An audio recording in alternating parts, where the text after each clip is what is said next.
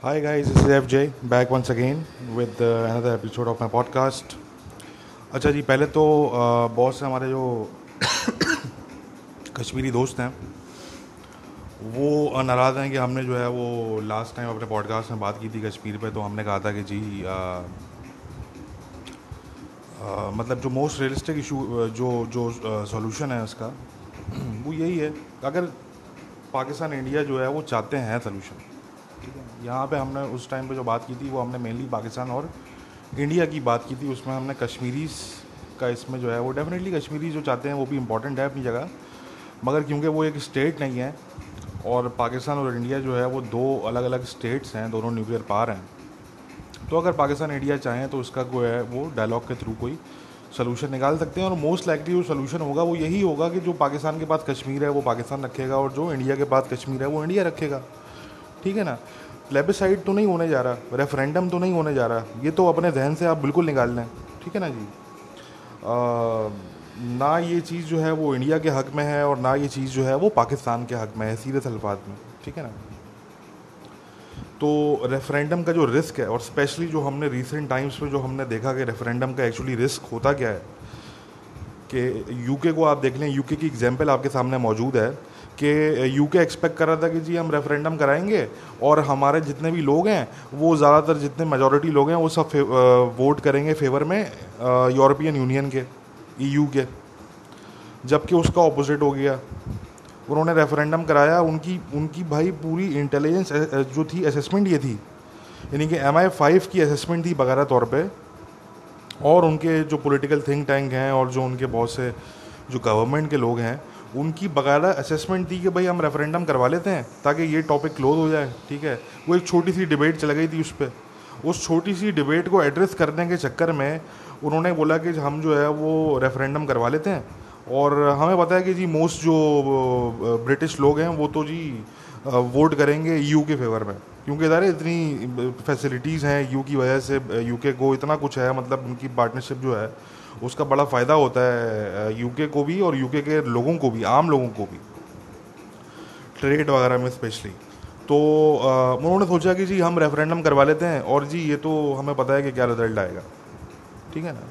बिल्कुल उसी तरह, जिस तरह पाकिस्तान के बहुत से लोग ये सोचते हैं कि भाई हम अगर रेफरेंडम करवा भी लेते हैं, आज़ाद कश्मीर में तो भाई रिज़ल्ट तो यही आएगा कि जो मेजोरिटी कश्मीरी होंगे वो बोलेंगे, जी हमें पाकिस्तान के साथ जाना है। मेरा सवाल ये है कि how are you so sure ठीक है। हम हम देखें ना हमारा तो सवाल है ना ये, कि how are you so sure how are you so sure के कश्मीरी जो आज़ाद कश्मीर के हैं, वो ये बोलेंगे कि हमें पाकिस्तान के साथ जाना है। ठीक है ना? आप अभी जम्मू कश्मीर की तो बात ही छोड़ दें ना आप इंडिया का जो जम्मू कश्मीर है, उसकी तो आप बात ही छोड़ दें, वहाँ की तो अभी हम बात ही नहीं कर रहे। आप आज़ाद कश्मीर की बात कर लें, जो कि ऑलरेडी आपके कंट्रोल में है। ठीक है ना? वहाँ पे आपका इन्फ्लुएंस है, वहाँ पे आपका कंट्रोल है। तो मेरा सिंपल सा क्वेश्चन ये है कि how are you so sure कि आप अगर आज़ाद कश्मीर में रेफरेंडम करवाते हैं कल को, मिसाल के तौर पे अगर आप करवाते हैं, ठीक है जी? और जम्मू कश्मीर में भी होता है, मान लें जम्मू कश्मीर में भी होता है, मगर अभी हम आज़ाद कश्मीर की बात कर रहे हैं। How are you so sure कि जो कम से कम आज़ाद कश्मीर के रहने के जो जो रहने वाले हैं, वो मजॉरिटी लोग जो है वो पाकिस्तान के फेवर में वोट करेंगे। मैं यहाँ ये नहीं कह रहा कि वो नहीं करेंगे या करेंगे मैं एक सिर्फ़ सवाल पूछ रहा हूँ कि how are you so sure मैं तो नहीं हूँ श्योर ठीक है ना? मुझसे आप पूछें तो I am not sure referendum का रिज़ल्ट कुछ भी हो सकता है भाई। वो अलग बात है कि आप धांधी ना करें उसमें या आप जो है वो कोई उसमें आ, वो ना करें इंजीनियरिंग ना करें उसमें आप। वो एक अलग बात है अगर आप जेन्यन रेफरेंडम करवाते हैं जिस तरह यूके में एक जेन्यन रेफरेंडम हुआ ना तो हम उसी की बात कर रहे हैं कि अगर आप एक जेन्यन रेफरेंडम करवाते हैं तो मेरा एक सिंपल सा सवाल है कि भाई how are you so sure कि उनका जो फैसला होगा मेजोरिटी कश्मीरीज का वो ये होगा कि जी मैं पाकिस्तान के साथ जाना है? लेकिन ये सवाल है। हमने क्योंकि रिसेंट टाइम्स में देखा कि यार रेफरेंडम का जो रिज़ल्ट होता है, वो क्या होता है? मतलब आप अगर इस तरह की चीज़ों में रेफरेंडम करवा लें और रिज़ल्ट फिर आपके डिज़ायर्ड एक्सपेक्टेशंस के हिसाब से ना आए तो बहुत कॉम्प्लिकेशन हो जाती हैं। लोगों के लिए बहुत कॉम्प्लिकेशन हो जाती हैं। तो इसलिए आपने ये अपने आप से सवाल करना है कि how are you so sure ठीक है ना जी? मैं तो ये कह नहीं रहा कि जी रेफरेंडम में वो क्या बोलेंगे, क्या नहीं बोलेंगे, मैं तो उससे वही सवाल कर रहा हूँ कि जी how are you so sure जो लोग ये सोचते हैं कि आज़ाद कश्मीर को लोग बोल लेंगे कि जी हम जो है वो पाकिस्तान के साथ जाना चाहते हैं how are you so sure कि वो ऐसे ही बोलेंगे? ठीक है ना? तो बस ये सवाल है। जैसे कि यूके में हुआ कि उन्होंने ये सोचा कि यार मेजॉरिटी लोग जो है वो तो ईयू के साथ ही जाएँगे। और हुआ फिर उसका ऑपोजिट के वो रेफरेंडम में उनकी एक्सपेक्टेशन के अगेंस्ट रिज़ल्ट आ गया। आज तक ब्रिटेन उसके अंदर फंसा हुआ है ब्रेक्सिट के अंदर, ठीक है ना? और वो सारी चीज़ें हैं। उनको जो है उसका लॉन्ग लास्टिंग इम्पैक्ट भी होगा। तो आ, कहने का मकसद कि ये बात है इस पर ठीक है? और जो हमने लास्ट टाइम बात की थी वो हमने बड़ी रियलिस्टिकली की थी। अपने तमाम आप इमोशंस को साइड पर रखें अपनी आइडियोलॉजी को साइड पर रखें ठीक है ना जी? अपनी कंप्लीट जो भी आपकी आइडियोलॉजी है भाई एक्स वाई दी जो भी आपकी आइडियोलॉजी है उसको आप साइड पर रखें। आप जो है वो इमोशंस को आप साइड पर रखें ठीक है ना? आप रियलिस्टिकली बात करें।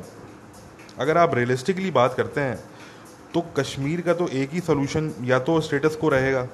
ठीक है ना? या तो इसी तरह से स्टेटस को चलता रहेगा। वरना अगर कोई एक्चुअल सॉल्यूशन निकल सकता है तो वो यही सॉल्यूशन होगा कि पाकिस्तान इंडिया डायलॉग करेंगे, ठीक है? आई एम सॉरी कश्मीरीज की उसमें ज़्यादा राय नहीं ली जाएगी। ये देखें रियलिस्टिकली हमें बात करनी पड़ेगी ना इसमें। इसमें हमें रियलिस्टिकली बात करनी पड़ेगी। अगर पाकिस्तान इंडिया के दरमियान कोई डायलॉग होता है, एक ग्रैंड डायलॉग अगर होता है to move forward in the region जो कि हमें दूर दूर तक कहीं नज़र नहीं आता हमें इस तरह का ग्रैंड पब्लिक लेवल पे एक डायलॉग पाकिस्तान इंडिया के दरमियान हमें दूर दूर तक इस वक्त नज़र नहीं आता। मगर एक हम हाइपोथेटिकल बात कर रहे हैं यहाँ पे। इसको हाइपोथेटिकल बात के तौर पे लें आप, ठीक है जी? तो अगर कल को पाकिस्तान इंडिया का कोई ग्रैंड डायलॉग हो जाता है कि जी हम तमाम अपने मुद्दे जो है वो रिजॉल्व कर लेते हैं, बैठ के कश्मीर का मुद्दा भी और मुद्दे भी, हम बैठ के रिजॉल्व कर लेते हैं, उससे बातचीत कर लेते हैं। तो आई एम सॉरी टू से उसमें कश्मीरीज की ज़्यादा ओपिनियन नहीं ली जाएगी। देखें वो पर बात होगी पाकिस्तान के इंटरेस्ट को सामने रखते हुए और इंडिया के इंटरेस्ट को सामने रखते हुए। दैट्स इट ठीक है ना? हो सकता है कोई आर्टिफिशियल किस्म का कोई जो है, उस तरह का कोई स्टंट कर लिया जाए कि जी, देखें जी, हमने कश्मीरीज की भी ओपिनियन ले ली। मगर एक्चुअली जो फैसले होंगे, वो पाकिस्तान और इंडिया के जो इंटरेस्ट होंगे, उनको सामने रखते हुए होंगे। हमें रियलिस्टिकली बात करनी पड़ेगी। तो और अगर कश्मीर पे कोई जो है वो डायलॉग होता है तो उसका जो कम से कम बाकी सब चीज़ों को छोड़ दें कि उसके साथ क्या फैक्टर्स होते हैं कि बॉर्डर किस तरह होता है एलओसी का क्या होता है, ये सारी चीज़ें, उस, उसमें मैं नहीं जा रहा। मैं सिर्फ़ ये बात कर रहा हूँ कि अगर कोई इस तरह का डायलॉग होता है तो उसमें जो मोस्ट लाइकली जो डिसीज़न होगा, वो यही होगा कि भाई इंडिया के पास जो कश्मीर है, वो इंडिया रखेगा और जो पाकिस्तान के पास है, वो पाकिस्तान रखेगा। रेफरेंडम को मैंने कहा कि आप भूल जाएँ, ठीक है? रेफरेंडम ना पाकिस्तान करवाएगा अल्टीमेटली और ना इंडिया करवाएगा। इंडिया तो बिल्कुल भी नहीं करवाएगा, और कोई भी एक पार्टी अगर ना करवाए तो दूसरी पार्टी बिल्कुल ही नहीं कराएगी। ठीक है ना? ऐसा तो नहीं होगा कि इंडिया नहीं करवा रहा तो पाकिस्तान बोलेगा अच्छा ये इंडिया नहीं करवा रहा, मसला नहीं है, हम करवा लेते हैं। ऐसा तो नहीं होगा ना? दोनों को ज़ाती करवाना है, ठीक है? तो कहने का मकसद कि ये तमाम चीज़ें हैं, ठीक है? और इंडिया देखें, अपना माइंड बना चुका है। India has made up its mind तो ऐसा देखिए रेफरेंडम वगैरह की चीज़ को भूल जाए आप। कम्प्लीटली फॉरगेट अबाउट इट ऐसा नहीं होने जा रहा, ठीक है? बाकी बचा के अब फिर यही उसमें आखिरी में जो है वो चीज़ रह जाती है कि जी पाकिस्तान के पास जो कश्मीर है पाकिस्तान उसको अनेक्स करे और जो इंडिया के पास है वो इंडिया के पास रहे। यही इस पर हो सकता है। या बहुत से बहुत हो सकता है कि यार इस इशू को हम जो है वो क्लेम्स को अपने मेंटेन रखते हैं और आ, जो मुशरफ साहब करने जा रहे थे कि आगे सौ साल बाद या पचास साल बाद हम इस पर बैठ के बात कर लेंगे देख लेंगे क्या होता है। ठीक है ना? और उसमें कोई टेम्पोरेरी से सोलूशन जो है वो निकाल लिया जाए और बॉर्डर खोल लिया जाए, बीच में कुछ तरह का सीन हो जाए। ये चीज़, इस तरह की कोई चीज़, इसकी कोई वेरिएशन हो सकती है। मगर वो वाली बात जो मैंने कही कि कम से कम दोनों साइड्स जो है वो ना रेफरेंडम करवाने जा रही हैं और ना वो अपना जो उनके एरिया में कंट्रोल में जो कश्मीर का हिस्सा है, ना वो गिव अप करने जा रही हैं। ठीक है ना जी? ना वो गिव अप करने जा रही हैं। तो दोनों की यही यही रियलिटी है बेसिकली अब हमारे बहुत से कश्मीरी दोस्त जो है, वो नाराज़ हो गए हमसे कि यार आपने ऐसी बात कर दी और देखें, हम तो इंडिपेंडेंट होना चाहते हैं और ये वो। मैं देखिए, मैं आप लोगों की बात मैं समझ सकता हूँ, मगर देखें, वही वाली बात जो मैंने कहा कि आपकी जो आइडियोलॉजी है, आपकी जो भी पॉलिटिक्स है, आपका जो भी मज़हब है, आपकी जो भी जो है वो आपकी चीज़ है, उसको आप दो मिनट के लिए साइड पर रखें और ज़रा सा रियलिस्टिकली सोचें इस चीज़ के बारे में। और फिर आप फैसला करें कि मैंने कोई गलत बात की या मैंने सही बात की, ठीक है ना? तो रियलिस्टिक बिल्कुल अगर आप रियलिस्टिकली देखें इसको तो होने मतलब किसी ना किसी पॉइंट पे जब भी कुछ होगा तो इसी तरह की कोई चीज़ होगी। कम से कम ये तो हमने आई थिंक आपको क्लियर कर दिया कि रेफरेंडम क्यों नहीं होगा, ठीक है? क्योंकि दोनों साइड जो है वो रेफरेंडम के रिज़ल्ट पर ट्रस्ट नहीं करेंगी। कर ही नहीं सकती। मतलब कर ही नहीं सकती ना, वो वाली बात है। कि रेफरेंडम का तो कुछ भी रिज़ल्ट आ जाएगा। तो क्या अगर अगर अगर लेट सपोज़ जम्मू कश्मीर के लोग बोल लेते हैं कि जी हमें इंडिपेंडेंट होना है तो क्या इंडिया इंडिपेंडेंट होने देगा? ठीक है ना? या वो बोल रहे हैं हमें पाकिस्तान के जाना है तो क्या इंडिया अलाउ करेगा जी आप पाकिस्तान के चले हैं नहीं, सवाल ही पैदा नहीं होता। इसी तरीके से पाकिस्तान के हिस्से में जो कश्मीर है, आज़ाद कश्मीर, अगर वहाँ के लोग बोलते हैं कि जी आपने जो है वो, अगर वो बोल लेते हैं, अगर वो फैसला कर लेते हैं कि जी हमने इंडिपेंडेंट होना है तो पाकिस्तान इंडिपेंडेंट होने देगा आपको, लगता है? पाकिस्तान अफ़गानिस्तान में चाह रहा है कि हमारी जो है वो अलाइड गवर्नमेंट आ जाए। तो आपको लगता है कि पाकिस्तान रिस्क लेगा इस तरह का कि जी कोई इंडिपेंडेंट कश्मीर हो और कल को वहाँ पे कोई प्रो इंडिया जो है वो गवर्नमेंट आ जाए या प्रो इंडिया पार्टी वहाँ पे कोई इस तरह की पॉलिटिकल पार्टी हो जाए वहाँ पे वहाँ पे कोई राइज हो इस तरह का किसी पॉलिटिकल पार्टी का प्रो इंडिया तो आपको लगता है कि पाकिस्तान जो है वो उस तरह का रिस्क लेगा कभी भी? लेकिन रियलिस्टिकली बात करनी पड़ेगी। मैं बार बार ये कह रहा हूँ कि यार you have to look at things realistically idealistically आप ना देखें चीज़ों को। आइडियलिस्टिकली हमारे नज़दीक तो फिर ये होना चाहिए कि यूएन रेजोल्यूशन पे जो है वो दोनों कंट्रीज़ अमल कर लें। भाई, मेरे नज़दीक तो फिर आइडियल बात ये है ना यार। हम अगर आइडियलिस्ट होकर देखेंगे तो फिर हम ये बोलेंगे कि भाई ये ये होना चाहिए। मगर क्या आपको लगता है कि ये होने जा रहा है किसी भी पॉइंट पे? क्या आपको पिछले सत्तर साल में मतलब अभी तक आप देख लें, आपको लगता है कि ये होने जा रहा है? या ये होगा किसी पॉइंट पे? किसी भी पॉइंट पे पाकिस्तान में कितनी ही लिबरल गवर्नमेंट क्यों ना आ जाए इंडिया में कितनी ही लेफ्टिस्ट कोई ले, लेफ़्ट विंग की और लिबरल गवर्नमेंट ना आ जाए। मतलब आपको लगता है कि ऐसा होगा? देखिए सवाल ही मैंने देखिए मैंने अभी रिसेंटली बात की थी अपने पॉडकास्ट में स्टैब्लिशमेंट पर कि कुछ चीज़ें ऐसी होती हैं जो कॉन्स्टेंट रहती हैं जिस पर पॉलिसी चेंज नहीं हो सकती। चाहे कोई भी पोलिटिकल पार्टी आ जाए कोई भी पोलिटिकल लीडर आ जाए। कुछ चीज़ें होती हैं भाई जो चेंज नहीं हो सकती कुछ कुछ चीज़ें होती हैं जो कि कांस्टेंट होती हैं। उन पे कंट्रोल होता है इस्टेब्लिशमेंट्स का। उन पे गवर्नमेंट्स का इतना कंट्रोल नहीं होता। ठीक है ना जी? तो दोनों साइड्स पे यही इशू है कि ये वो चीज़ें भाई जो एक तय हो चुकी हैं, ये ऑलरेडी तय हो चुकी हैं। अपने अपनी तरफ़ से उन्होंने तय कर ली हैं दोनों साइड्स ने कि यार हमने कम से कम ये चीज़ें जो हैं, ये तो हमने करनी ही नहीं है कभी। ये रिस्क तो हम ले ही नहीं सकते कभी। कुछ चीज़ें तय हो चुकी हैं। कुछ चीज़ें हैं जो कि ओपन टू डिबेट हैं या ओपन टू निगोसिएशन है। ठीक है ना जी? तो ये जो रेफरेंडम वाली बात है, ये एक ऐसी बात है कि दोनों साइड्स ने आप, खामोशी से, अब खुद ही अपने, यानी कि अपने आप में ही तय कर लिया है कि जी, ये रिस्क हम नहीं ले सकते किसी भी पॉइंट पे। ठीक है ना जी?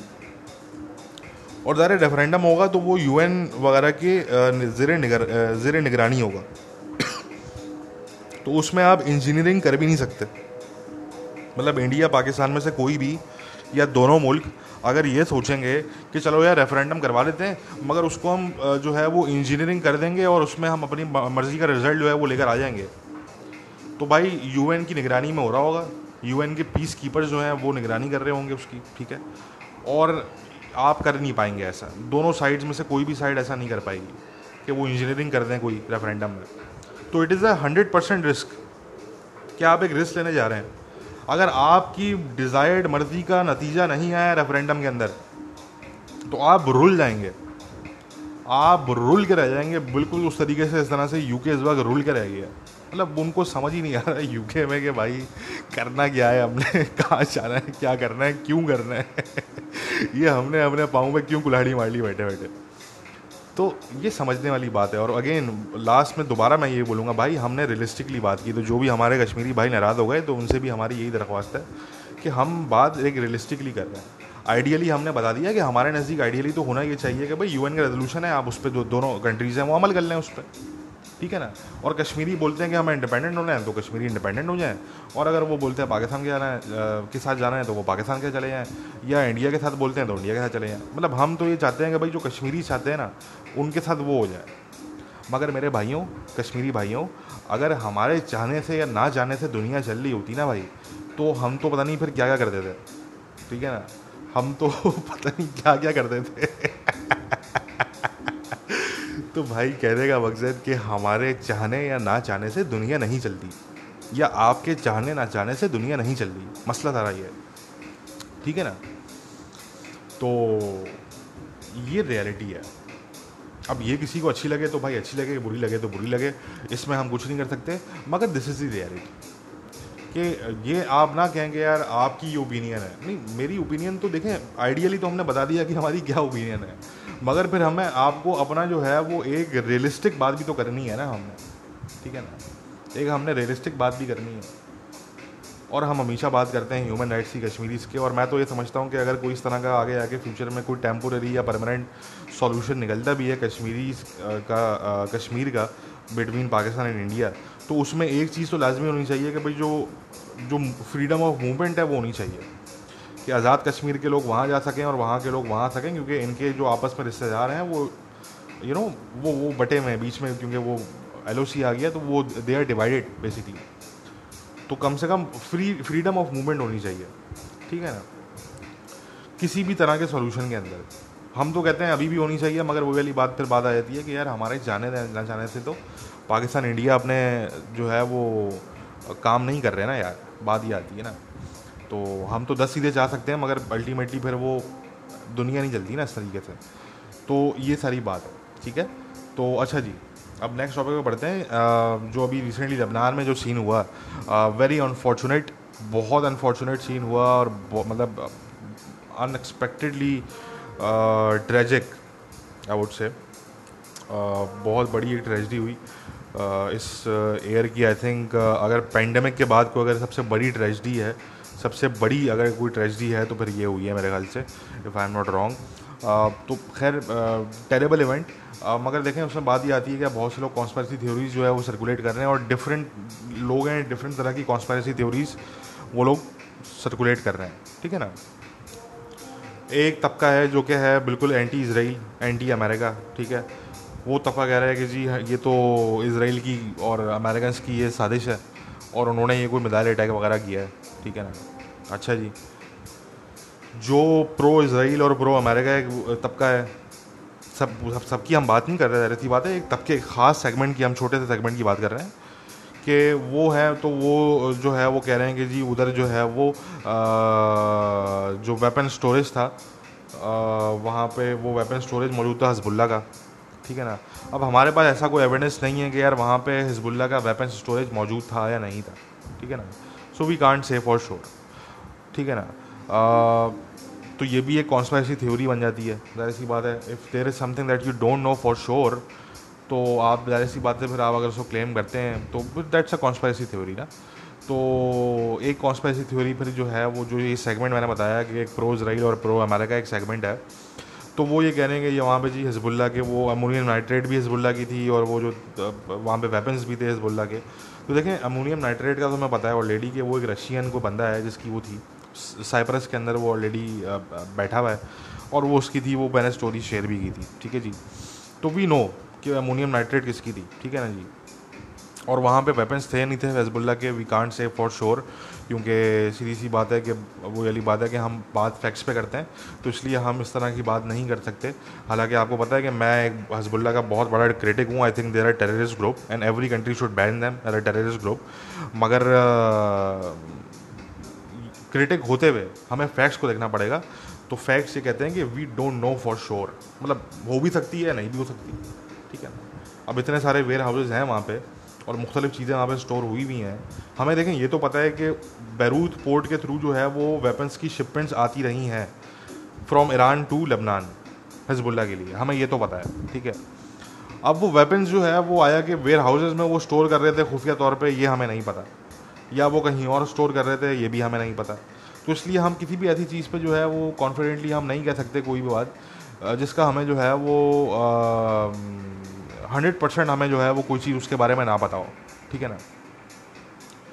और मैंने ऐसे कि हमें नहीं पता तो मतलब किसी को नहीं पता, सिवाय इंटेलिजेंस एजेंसीज़ के, मेरे ख्याल से। ठीक है नॉर्मल लोगों को मतलब इस वक्त जो है, वो हमें मतलब वी हैव नो एविडेंस वाली बात है कि हमें नहीं पता इस वक्त कि आया कि ऐसा था या नहीं था। तो इसलिए हम इस पर कोई जो है वो बात नहीं करेंगे और इसलिए हम ये बोलेंगे कि इट्स अ कॉन्स्पायरेसी थ्योरी इसको अवॉइड करें, ठीक है? और तो ये कॉन्स्पायरेसी थ्योरीज को सर्कुलेट कर रही हैं तो मैं यही रिकमेंड करूँगा भाई, जो कोई भी कॉन्स्पायरेसी थ्योरी है, उसको आप जो है वो ज़्यादा उस पर आप जो है वो फोकस ना करें। मेन आप फोकस करें कि जो बैरूत के, लबनान के लोग हैं, उनकी हेल्प किस तरह जो है वो कर सकते हैं। मैंने क्योंकि डोनेशन किया है अभी कल ही। तो आप लोग भी डोनेट कर सकते हैं और आप लोग भी जो है वो इस चीज़ में जो है वो हिस्सा ले सकते हैं। हेल्प करना जो है वो किसी की कोई बुरी बात नहीं है और मेरा ख्याल है कि हेल्प हमें करनी चाहिए, चाहे हमारे जो भी पॉलिटिकल हमारे जो है वो डिफरेंसेस हों। लोगों के साथ। जब बात ह्यूमन राइट्स की आती है और जब बात जो है वो ह्यूमैनिटेरियन एड की बात आती है इस तरह की जब बात आती है तो मेरा ख्याल है कि हमें अपनी पॉलिटिक्स वगैरह को और अपने व्यूज़ वगैरह को साइड पर रख के जो है वो चीज़ों को देखना चाहिए। तो आ, मुझे बड़ी खुशी हुई देखिए कि इसराइलीज़ ने जो है वो ऑफ़र की कि जी आप एड जो है वो हम ट्रीट हम मेडिकली ट्रीट भी करने के लिए तैयार हैं। यानी कि आप अपने जो जो लोग वूंडेड हैं, उनको आप हमारे पास भेज भी सकते हैं। हॉस्पिटल्स में हम उनको ट्रीट करने के लिए तैयार हैं और हम जो है वो अपनी टीम्स भी भेजने के लिए तैयार हैं। और जहाँ तक मेरे इल में है तो ये बात जो है वो बकायदा यू के थ्रू अब चल रही है। और शायद लबनान एक्सेप्ट भी कर ले। इसराइल की एड जो है वो शायद लबनान एक्सेप्ट भी कर ले, क्योंकि वो यूएन के थ्रू होगी बेसिकली ठीक है ना? तो ज़ाहिर सी बात है, उसमें जो है वो कोई इसराइल के झंडे नहीं बने हुए होंगे, ठीक है ना? उसमें कुछ स्टार ऑफ़ डेविड नहीं बना हुआ होगा जो भी एड होगी, वो यूएन के थ्रू होगी तो फिर डेफिनेटली उस पर यूएन का लोगो और वो सारी चीज़ें होंगी। बस फ़र्क ये होगा कि वो इसराइल ने सेंड की होगी, उसकी पेमेंट जो की होगी, वो इसराइल ने की होगी, बस सिर्फ़ फ़र्क ये होगा। तो कहने का मकसद कि अगर इस तरह की कोई चीज़ होती है तो वो भी हम देख लेंगे कि आया कि लेबनान एक्सेप्ट करता है। एक माइनर सा चांस है कि लेबनान एक्सेप्ट कर ले, ठीक है ना? तो ये खैर बात है। और अब देखना ये भी है कि इस गेम में जो पोर्ट जो ये हुआ है क्योंकि अब इसके बाद एक गेम स्टार्ट होगा और गेम स्टार्ट ये होगा कि ये पोर्ट को रिबिल्ड कौन करेगा।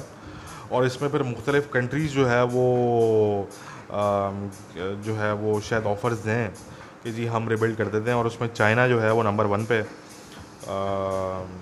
सुनने में आया है कि चाइना के ऑफिसर्स ने ऑलरेडी जो है वो एक पैगाम शायद भिजवा दिया है बैरूत कि जी हम आपका पोर्ट जो है वो रिबिल्ड कर देते हैं। ठीक है ना? अगर ऐसा हो जाता है तो फिर डेफिनेटली एक और दुनिया का पोर्ट जो है वो चाइना के अंडर में चले जाएगा सीधे अल्फाज में, ठीक है ना जी?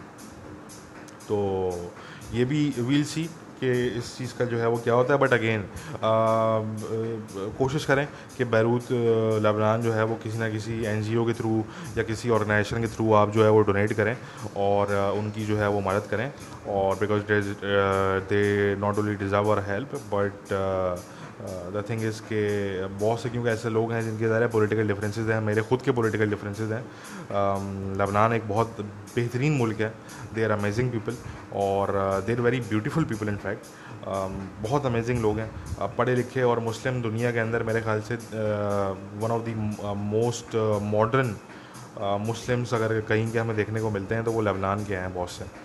तो uh, बहुत बेहतरीन मुल्क है। मगर they have been hijacked by Hezbollah ये एक सैड रियलिटी है कि वो एक हाईजैक हो चुके हैं हिजबुल्ला के हाथों। तो इसको भी जो है वो देखना पड़ेगा, मगर ये तो खैर फ्यूचर की बात है। अभी हमें जो है वो फोकस करना चाहिए है टू हेल्प दीज पीपल और जिस तरीके से भी आप हेल्प कर सकते हैं, आप इनकी हेल्प करें मेरे ख्याल से। हम सबको ये करना चाहिए। अच्छा मुझसे बहुत से लोग पूछ रहे थे पिछले कुछ अरसे में कि जी टर्की की तरफ़ से स्टेटमेंट आ रही हैं कि जी हम नेक्स्ट जो है वो अलगसा पे हम कोई कार्रवाई करेंगे या जेरूशलम पे हम कोई कार्रवाई करेंगे। तो क्या ऐसा होने जा रहा है क्या टर्की को जंग करने जा रहा है इसराइल के साथ? तो भाई इस, इस सवाल का जवाब है कि नहीं नो मतलब मुझे नहीं पता कि अब मैं और किस ज़बान में आपको बताऊँ कि मतलब नहीं ऐसा नहीं होने जा रहा ठीक है? देखिए बात सारी ये है कि मिस्टर अर्दोगान साहब पे हम पहले ही बात कर चुके हैं। मिस्टर अर्दोगान साहब जो हैं, वो ख़ुद एक इस्लामिस्ट नहीं है। उनकी पार्टी में इस्लामिस्ट भरे पड़े हुए हैं, वो एक अलग बात है। मगर he is not an Islamist himself तो सीन ये है कि मिस्टर अर्दोगान साहब का सीन ये है कि वो, उनको परफेक्ट रेसिपी मिल गई है कि मुस्लिम दुनिया में या मुस्लिम अब कम से कम अपने मुल्क में किस तरीके से पॉलिटिक्स करनी है। और उनको रेसिपी वो मिल गई है जो कि ट्राइड एंड टेस्टेड रेसिपी है कि जी मज़हब का जो है वो आप इस्तेमाल करें। मज़हब को आप बेचें सेल करें और लोग उसको जो है वो अंधा धुन उसको जो है वो लोग बाय करेंगे। और वही हो रहा है कि लोग जो है वो बिल्कुल अपनी आँखों में पट्टी बाँध के वो उस चीज़ को बाय कर रहे हैं। ठीक है ना? तो ये उनकी पॉलिटिक्स है भाई और उससे ज़्यादा कुछ भी नहीं है। हाया सोफिया पे उन्होंने जो किया था वो एक कम्प्लीटली पॉलिटिकल स्टैंड था उनके नज़दीक ठीक है? आ, उन्होंने जो है वो अपने पॉलिटिकल वोट बैंक के लिए जो है वो ये चीज़ की थी।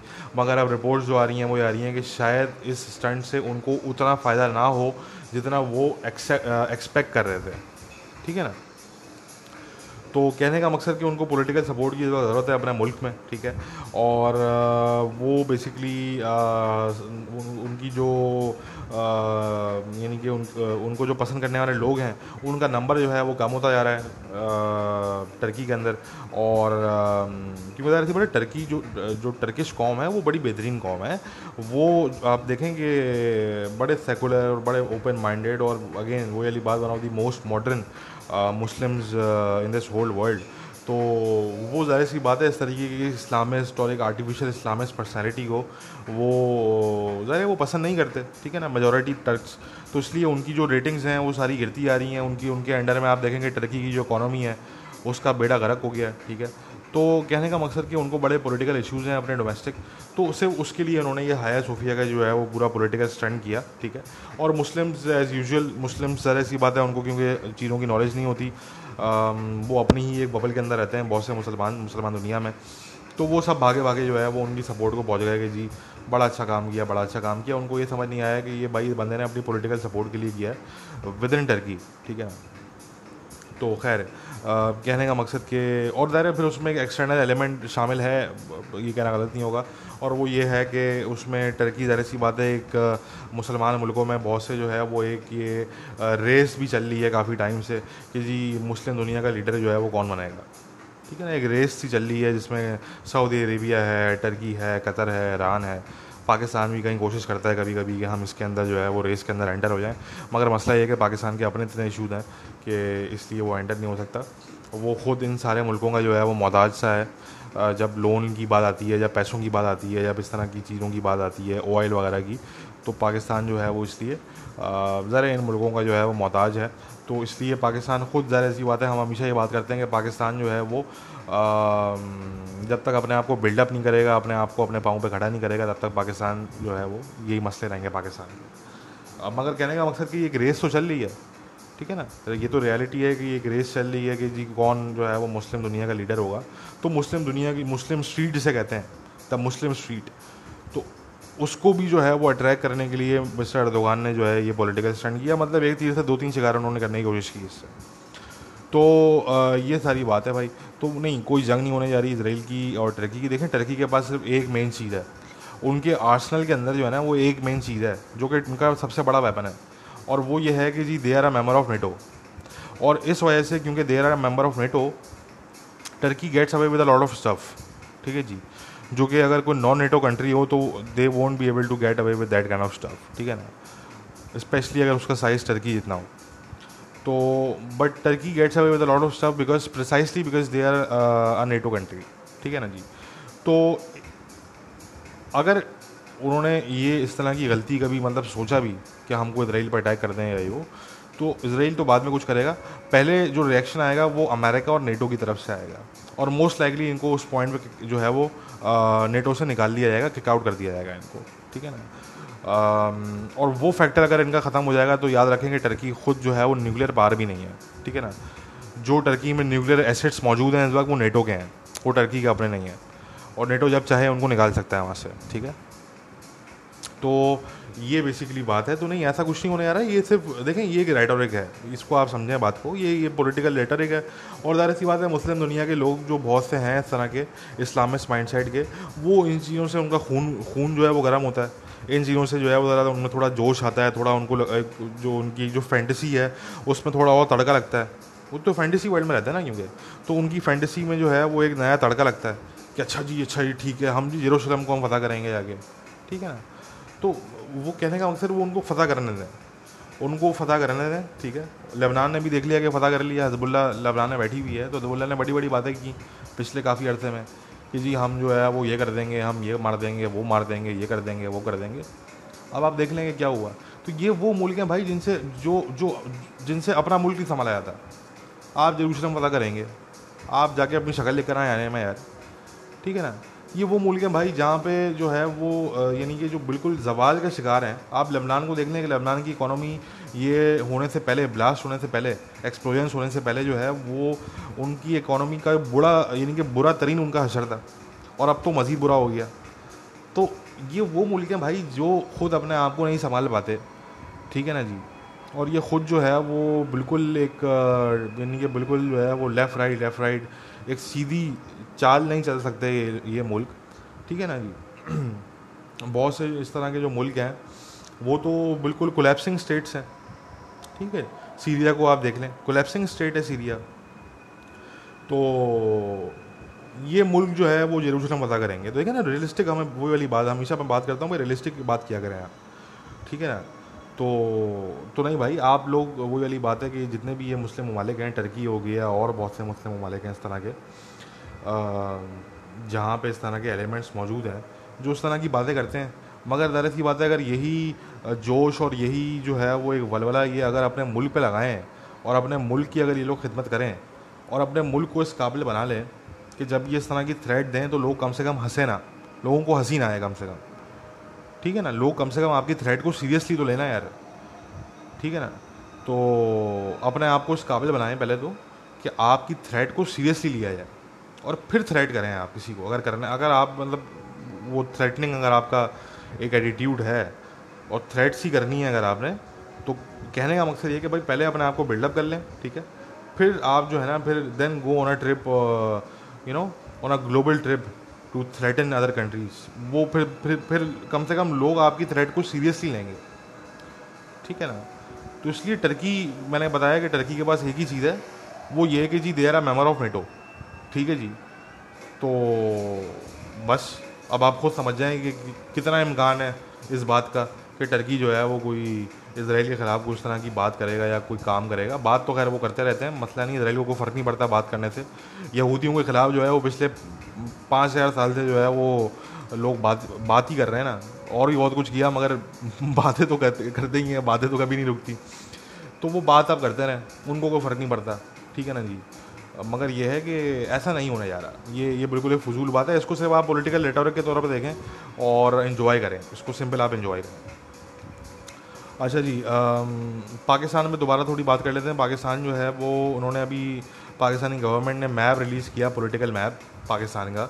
और उसमें बहुत सी बातें की जा रही हैं और हमने ये बात की थी कि देखें, इसका ताल्लुक सबसे ज़्यादा जो है, अगर ताल्लुक है, वो कश्मीर से। और मैंने ये बात की थी कि पाकिस्तान में ये सोच डेवलप होती जा रही है कि जी हम क्या कश्मीर और गिलगित को हम अनेक्स कर लें तो मैं तो कहता हूँ भाई कर लें। मेरी ओपिनियन अगर आप पूछें तो कर लें, ठीक है ना जी? ताकि ये जो चैप्टर है वो क्लोज रहे। और देखें, इस बात को समझने की ज़रूरत है कि अगर पाकिस्तान अनेक्स कर भी लेता है तो पाकिस्तान जो जम्मू कश्मीर पे क्लेम है, वो ख़त्म नहीं होगा पाकिस्तान का। वो अपनी जगह पे रहेगा, ठीक है ना?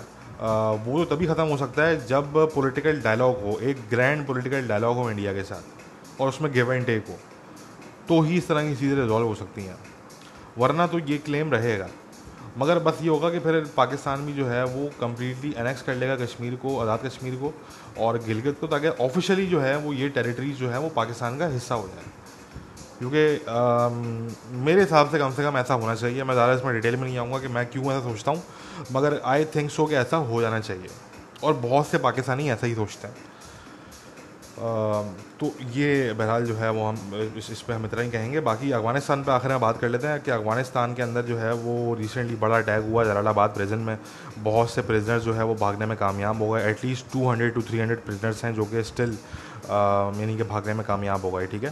तो आ, ये सीन हुआ पाकिस्तान के अंदर और दाइश ने इसकी ज़िम्मेदारी कबूल की जो कि हमने एक्सपेक्ट किया था कि दाइश करेगी। और आ, अब ज़ाहिर सी बात है अफगान गवर्नमेंट की तरफ़ से इसको पोलिटिसाइज़ किया जा रहा है कि जी वो दाइश का जो नया अमीर है वो हकानी नेटवर्क का मेंबर है तालिबान का मेंबर है जो कि फजूल बात है ज़ाहिर सी बात है। आ, मगर यह है कि अफ़गानिस्तान में जो है वो हमने पहले ये बात कर दी थी बहुत पहले कि अफ़गानिस्तान के अंदर स्पॉयलर्स जो है वो रहेंगे। स्पॉयलर्स मुख्तलिफ़ रहेंगे क्योंकि बहुत सी ऐसे इंटरेस्ट ग्रुप्स हैं जिनका जो है वो जिनके इंटरेस्ट में नहीं है या जो नहीं चाहते कि दोहा डील जो है वो इम्प्लीमेंट हो या वो कामयाब हो ठीक है? और ज़ाहिर दाइश उनमें से एक इंटरेस्ट ग्रुप है, दाइश जो है वो खुल के कहती है कि जी हम नहीं चाहते, ठीक है ना? हम हम हम इस डील को नहीं मानते या ये हमारे नज़दीक जो है वो तालिबान ने कुफ़ार के साथ डील डील की है ये तो वो मतलब दाइश की एक पोजीशन है अपनी। तो कहने का मकसद कि ये स्पॉयलर्स रहेंगे अफ़गानिस्तान में, और दाइश जो है वो it it's not the only spoiler by the way ठीक है? और भी स्पॉयलर्स हैं तो ये ये तमाम चीज़ें रहेंगी। ठीक है? और स्पॉयलर्स रहेंगे। बाकी ये है कि वील सी के जो इंतरा वांड नेगोशिएशन जब स्टार्ट होने जाएँगी तो ये किस पॉइंट पे स्टार्ट होती हैं? क्योंकि इनको स्टार्ट ईद के फ़ौर बाद हो जाना हो जाना चाहिए था, मगर डेफिनेटली नहीं हो रही, और कुछ टाइम लग सकता है इसमें, ठीक है ना? तो अब लेट सी किस टाइम पर अनाउंसमेंट होती है कि जी ये स्टार्ट होने जा रही हैं। ये मैंने पहले ही बात की थी कि it would be very critical कि देखना पड़ेगा कि ये किस लेवल पर जाती हैं। और कहाँ तक एग्रीमेंट हो पाता है, ठीक है ना? आया ये इंदिरा गवान टॉक्स कामयाब होती भी हैं, नहीं होती, ये भी देखना पड़ेगा। तो ये बहरहाल जो है वो तमाम चीज़ें हैं। तो anyway guys I think this is it for today आज के पॉडकास्ट में हम इतनी ही बात करेंगे और will be back very soon अपना ख्याल रखिए. Take care bye